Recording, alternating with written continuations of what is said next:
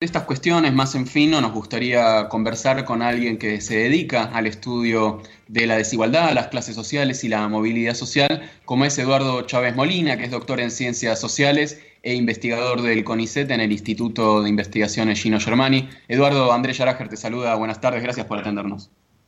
¿Qué tal Andrés? ¿Cómo están?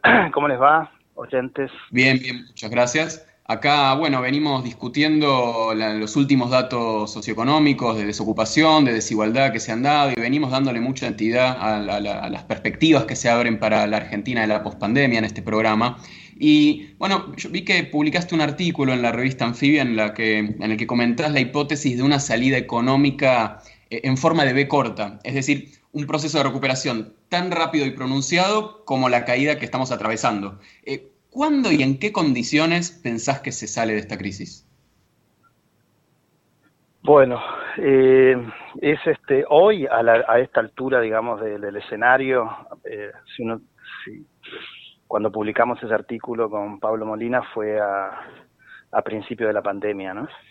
Y a esta altura, obviamente, la respuesta de la salida de la pandemia no viene directamente de la economía, sino que viene de las ciencias médicas y del desarrollo de ¿no? que, pueda morigerar o, o, por lo menos eh, eliminar esta situación pandémica que estamos viviendo, ¿no? Es decir, esas posibilidades está o las posibilidades del desarrollo económico, el desarrollo social de la población, por lo menos en, en las condiciones previas a la pandemia o al desarrollo natural de, de, las situaciones sociales, eh, obviamente depende de, del desarrollo de las ciencias médicas y tener una vacuna que evite la propagación del COVID, ¿no? Mm. Eh, ese es el primer, el primer punto. Sí, sí, sí. Y el segundo, vos me preguntabas, B corta, bueno, esa fue una, una hipótesis que en ese momento se manejaba sobre las probabilidades del crecimiento económico, eh, por lo menos la recuperación del consumo al punto, recuerden que es una B, es decir, vuelvo al lugar de donde estaba, no es que se genera un proceso de crecimiento, ¿no? de un crecimiento económico eh, que supere, por ejemplo, la crisis económica argentina, eh, hablando en particular, ¿no? que supere esa crisis mm. eh, que comenzó a pronunciarse en el año 2018. Y, mm, y en realidad es, es un proceso de, así como hay una caída abrupta, ¿no? es decir, caes abruptamente porque el proceso, la eliminación de la circulación o la o las restricciones a la circulación de las personas conlleva ¿no? a que muchas actividades económicas se caigan y que comiencen a recuperarse, pero en formato mucho más esporádico, producto de cómo evoluciona el, virus. ¿no? Te hago una pregunta, Verónica Oquil te saluda. ¿Cómo estás? En, esa supuesta recuperación en B, ¿no? Suponiendo, como decís, que hay una vacuna, que empezamos a salir de esta situación, hablando de la recuperación económica, ¿cuán importante te parece el impuesto a las grandes fortunas? ¿Te parece algo relevante o no tanto? Eh, yo creo que para esta situación de, obviamente, la, caída económica conlleva la reducción de, de, tributaciones, de, logro de, ¿no? de impuestos producto de las transacciones, por lo cual en un periodo especial, o sea, planteándolo bajo esta lógica, ¿no? De un periodo especial de caída del PBI, de pérdida de tributación por, por las restricciones, me parece que es adecuado solventar parte del déficit fiscal que genera cómo el Estado enfrenta la pandemia, generar un impuesto, en este caso, a las grandes fortunas y hablamos de grupos muy específicos de la población que están obviamente en amplio debate, no es un debate solo argentino, es un debate mundial y donde de, acuerdo a las a las referencias, las coaliciones políticas, las referencias ideológicas, eh, giran a favor o en contra de este aumento específico de, un impuesto que en algún sentido obviamente ayuda a aligerar este, este fuerte proceso que afecta a los más débiles, ¿no? Obviamente. Mm. Ahora, justamente, Eduardo, a propósito de este, de este impuesto, eh, fue de hecho una discusión, la de grabar las grandes fortunas, que se abrió en el contexto de la pandemia, no en otro contexto. Por lo tanto, me pregunto, no es algo que venimos discutiendo acá los tres en el programa, eh, más allá de cuándo y a qué ritmo se dé la recuperación económica, que bueno, indefectiblemente se va a dar en algún momento, tarde o temprano, eh, ¿hacia qué sociedad, vamos ¿no? después, de, después de esta crisis eh, por la pandemia? Es decir, ¿vamos a, una sociedad más fragmentada, desigual e injusta según las tendencias que veníamos viendo en los últimos años? ¿O algo de todo este trauma político, económico y social podría llegar a llevarnos quizás sorpresivamente en otra dirección y que cambie un poco la lógica de eh, estructuración social que veníamos teniendo, por ejemplo, en los últimos cuatro años? Ah. Bueno, es, buena la pregunta, pero eh, eh, la respuesta yo creo que pueden ser, depende, ¿no? De una mirada optimista o una mirada pesimista. Eh, suelo inclinarme más por esta última, donde como uno observa, ¿no? por ejemplo, los últimos datos de, que se dieron en la Argentina, ¿no? De las tasas de, principalmente las tasas de desocupación, ¿no? Del empleo. Pues las tasas de pobreza todavía no, no salen. La nueva, ¿no? Y, este, y uno lo que encuentra, más allá de la caída de la desocupación, es un vertiginosa pérdida de la tasa de, empleo, es decir, la cantidad de gente que se ha retirado del mercado de trabajo, ¿no? que incluso no afecta la desocupación porque se retiró sin buscar, ¿se entiende? Diciendo, bueno, acá no voy a conseguir, no busco. ¿no? son casi 10 puntos para que la gente entienda más o menos qué, qué es lo que pasó, qué es lo que es lo más acuciante del mercado laboral argentino, pensando que en general en promedio siempre es el 42-43%, ¿no? la cantidad activa sobre la población total. Y hoy estamos en el 33%. Eso, ese número no, es un número solo argentino, ¿no? Si uno mira las encuestas, por ejemplo, de Francia, de España, ¿no? Son similares, o el, caso chileno, lo tenemos al lado, pasa algo relativamente parecido. Lo que hay de trasfondo también en este cambio, estos cambios comportamentales producto de la pandemia, es que también tenés un cambio comportamental muy grande del mundo empresario. Entonces, ahí es donde se configuran ¿no? actores que están siempre en pugna. Y, del Estado también. El Estado, hasta los estados más liberales, han generado políticas de redistribución o por lo menos paliativo a sus sistemas más, más débiles. ¿no? América Latina desde las dictaduras, pasando por los modelos eh, legitimados neoliberales, legitimados en las urnas por lo menos, generaron ¿no? procesos de descomposición del sector público, principalmente salud y educación, y eso se ve con cómo los estados deben eh, confrontar este el proceso pandémico, ¿no? Se dan cuenta que su sistema de salud está destruido o en situaciones de alta precariedad o con fuertes segmentaciones y heterogeneidades, ¿no? como es el caso de Argentina. Una cosa, un hospital público de San Isidro y otro de el conurbano, no el tercer cordón oeste o zona sur. Entonces ahí uno encuentra diferencias. En el sector empresario, la lógica, yo creo, ha girado en torno a dos, dos formatos que ya existían, ¿no? Siempre estas cosas existen previamente y se expanden en momentos determinados. Uno tiene que ver con algo más eh, podríamos llamarlo insonoro, o sea, no se escucha, no se ve demasiado, pero comienza a registrarse por eh, investigaciones o por los formatos propios de, las grandes empresas, que tiene que ver con los fuertes procesos de automatización. Esos fuertes procesos de automatización no solamente están ligados al sector eh, productivo, sino que también al sector industrial, sino que también al sector servicios. Todos habremos leído en estos meses, en, estas semanas, cómo por ejemplo, el cómo acceder hoy en día a un aeropuerto va a conllevar proceso de automatización que algunos aeropuertos ya lo tenían antes de iniciar la pandemia y que hoy eh, se va a empezar a generalizar, ¿no? Esta idea de, de despachar sin personas una valija y que esa valija llega sin que nadie la toque, ¿no? Hasta eh, la panza de un avión. Y esos procesos de automatización, además de lo que ya existían y que, se, y que tienden a aumentar en los sectores de producción de bienes. Eso obviamente afecta el empleo, ¿no? Afecta la pérdida de flexibilidad que tiene el sector industrial para crear empleo, producto de los fuertes procesos de automatización. Por otro lado, mm. esto tiene paradojas, ¿eh? Tiene paradojas. ¿Por qué? Porque cada vez el trabajador que incorpora al mundo de, este, de estos trabajos automatizados va a ser más calificado, va a tener muchísima más productividad. Recuerden que la productividad se mide una persona dividida, ¿no? La riqueza que produce o mejor dicho, la riqueza producida por la cantidad de trabajadores.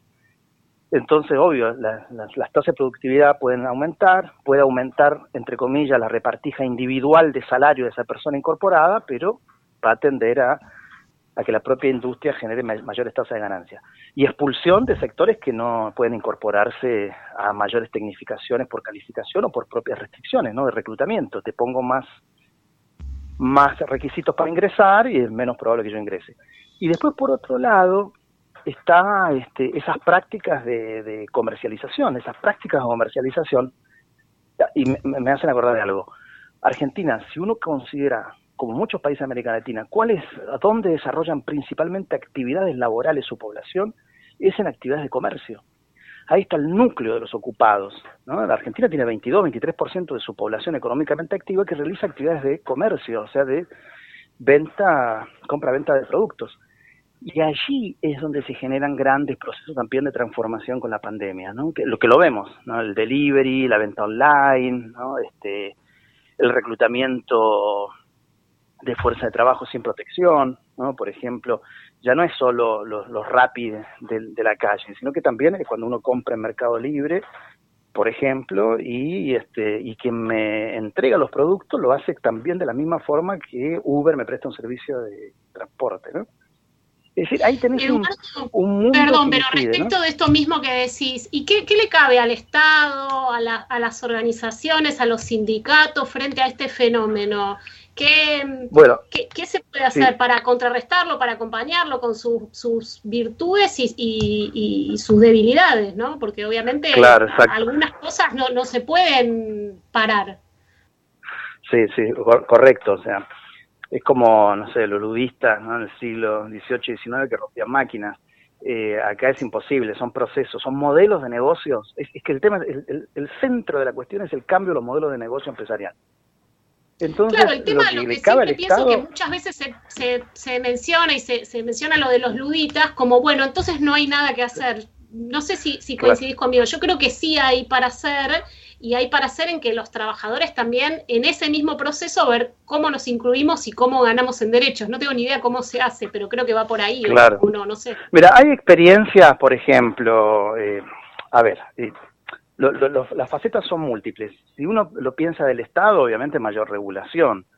¿Cómo genera mayor regulación ante la presión y la debilidad? La debilidad nuestra en el sentido de organización sindical y la fortaleza del sector empresario que amenaza con retirar sus capitales, ¿no? Entonces, en, ese punto se negocian, bueno, puntos intermedios, eh, eh, por ejemplo, darle alguna cobertura, algún tipo de seguridad a un trabajador que se lo contrata bajo una forma eufemística de trabajo deliberativo, de, colaborativo, ¿no? se entiende, de trasfondo no hay nada colaborativo, sino que hay un proceso de terciarización y de, y de flexibilización de ese puesto de trabajo. Entonces, por lo menos conseguir este, un accidente de trabajo, conseguir este, ¿no? algunos mecanismos donde el Estado puede incidir fuertemente ante esos nuevos procesos. Después, por otro lado, está la organización eh, social o la organización propia de, de, de, los procesos productivos. Un ejemplo es el caso de los taxis de Río de Janeiro. Los taxistas de Río de Janeiro, para combatir o, o competir en mejores condiciones con, con Uber, ¿qué hicieron? Y generaron una app muy parecida, ¿no? donde el servicio es, es idéntico en realidad, ¿no? No, es, ni siquiera parecido, es idéntico. ¿no? Lo que cambia es el formato, ¿no? que es un, un, grupo, un grupo mancomunado de taxistas que ofrecen el mismo servicio. Y después tenés este, las formas en que la organización social pueda eh, confrontar esos espacios que afectan a la población trabajadora principalmente a más jóvenes, ¿no? mujeres y varones, porque son los que viven más este, procesos de desprotección laboral, desprotección social y además este, pauperización, es decir, bajos ingresos. Fenómenos, ojo, fenómeno que vive el planeta entero. ¿no? Mm. muy interesante, Eduardo, en este programa al menos venimos intentando pensar un poco eh, más allá, ¿no? Obviamente este programa nos, nos, agarró desde su arranque con el inicio de, la pandemia, arrancamos justamente en marzo y bueno, nos vimos en, la necesidad y nos dimos la tarea de tratar de eh, pensar, invitar a gente a que nos ayude a reflexionar acerca de qué es lo que se viene, ¿no? En materia laboral, económica, política, social. Eh, me parece que, bueno, nos has ayudado bastante a pensar algunas puntas en esa dirección. Es con Eduardo Chávez Molina, con quien hablamos, doctor en Ciencias Sociales, eh, investigador del Instituto de Investigaciones Gino Germani de la UBA. Eh, Eduardo, no sé si querés agregar algo más para cerrar esta entrevista. No, quería agregarte algo hoy justo eh, leyendo algunas noticias, por ejemplo, y te lo cuento rápidamente, no había una nota de una periodista de un diario de negocios, ¿no? Apertura y Negocios. una periodista que escribía sobre el éxodo de empresas. Entonces yo me decía, bueno, que, primero, uno, si nosotros tenemos acceso a Internet, podemos darnos cuenta rápidamente qué es lo que pasa, ¿no? Es decir, tendríamos que tener esa experiencia de acceder a información y poder, este, por lo menos, complejizarla. Entonces, ese éxodo de empresas, eh, si yo miro cómo vienen comportándose las empresas en, eh, en, todo el, en todo el mundo, por ejemplo, puedo observar que en la Argentina están cerrando algunos locales de Falabella, pero no toda la empresa Falabella, que tiene que ver con el cambio de los modelos de, acumulación y de venta y comercialización que generan las empresas producto de la pandemia. Bien, tenemos el caso de Falabella, pero voy a una grande, una grande, poderosa, por ejemplo, Sara. ¿no? Si ustedes buscan por internet, Sara, hace dos meses atrás, cerró 1.200 locales en todo el planeta estamos hablando de seis mm. locales que cierran en Argentina. Sara cerró 1.200 locales porque se dio cuenta además que la venta eh, en, este contexto de pandemia, eh, además de haber disminuido, no tenía sentido si se podía vender online. ¿no? se podía vender con mecanismos absolutamente distintos a cómo se venía vendiendo. Entonces dice, bueno, con eso se ahorra qué? Se ahorra mucho. Imagínense, ¿qué, ¿qué es lo que se ahorra? Fuerza de trabajo. ¿Qué es lo que se ahorra? Bueno, en otros países no solamente fuerza de trabajo, es organización de esos trabajadores reclamando sus derechos, ¿no? O sea, son dos elementos que en general el sector empresario se está quedando encima. no, no, claro, además no, encontramos el correlato entre las empresas que se van con el crecimiento vertiginoso de otras como Mercado Libre, ¿no? Claro, exacto, y tiene que ver con esta, con esta lógica de readecuarse. Fíjense que por Sara, las noticias estos mismos diarios, esto es lo paradójico, estos mismos diarios decían, no el cambio de los modelos de negocios. Y se va a Falabella y el problema es no un gobierno que no logra contener a, las, inversiones del sector privado en la Argentina. ¿no? Con la, una intencionalidad que no corresponde con, con esa lógica empresarial.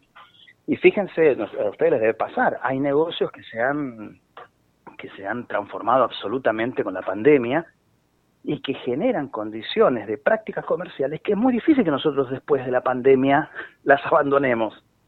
¿Se entiende? Es decir, por ejemplo, comprar este en una pescadería y que te vengan todo, ahora que te traen todo envasadito, todo cuidado, con fecha, etcétera. Y va a ser difícil dedicar tiempo para ir a una pescadería si me están ofreciendo lo mismo y mejor online, ¿no? por dar un ejemplo. Y así pasa con un montón de otras situaciones, ¿no?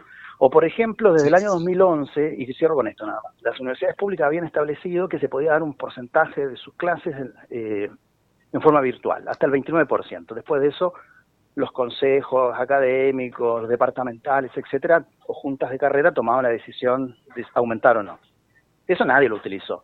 Hoy en día, digamos, una práctica, inclusive futura, va a ser eh, que ese porcentaje de de actividades virtuales por parte de, un profesor o de profesora se van a aplicar, ¿no? Es decir, vos tenés cambios que esta pandemia ha generado que es difícil abandonarlas eh, en el futuro, ¿no? Y obvio, eso va a impactar, va a modificar sobre las oportunidades y condiciones de empleo de la población, ¿no? Y de los ingresos. Mm. Sí, bueno, deja bastantes preguntas abiertas esta, este último comentario que has hecho. Bueno, quizás lo podamos retomar en algún momento con una entrevista más adelante. Eduardo, muchas gracias por pasar por Vos Sabés que sí. Bueno, gracias Andrés y Verónica por la invitación. ¿eh?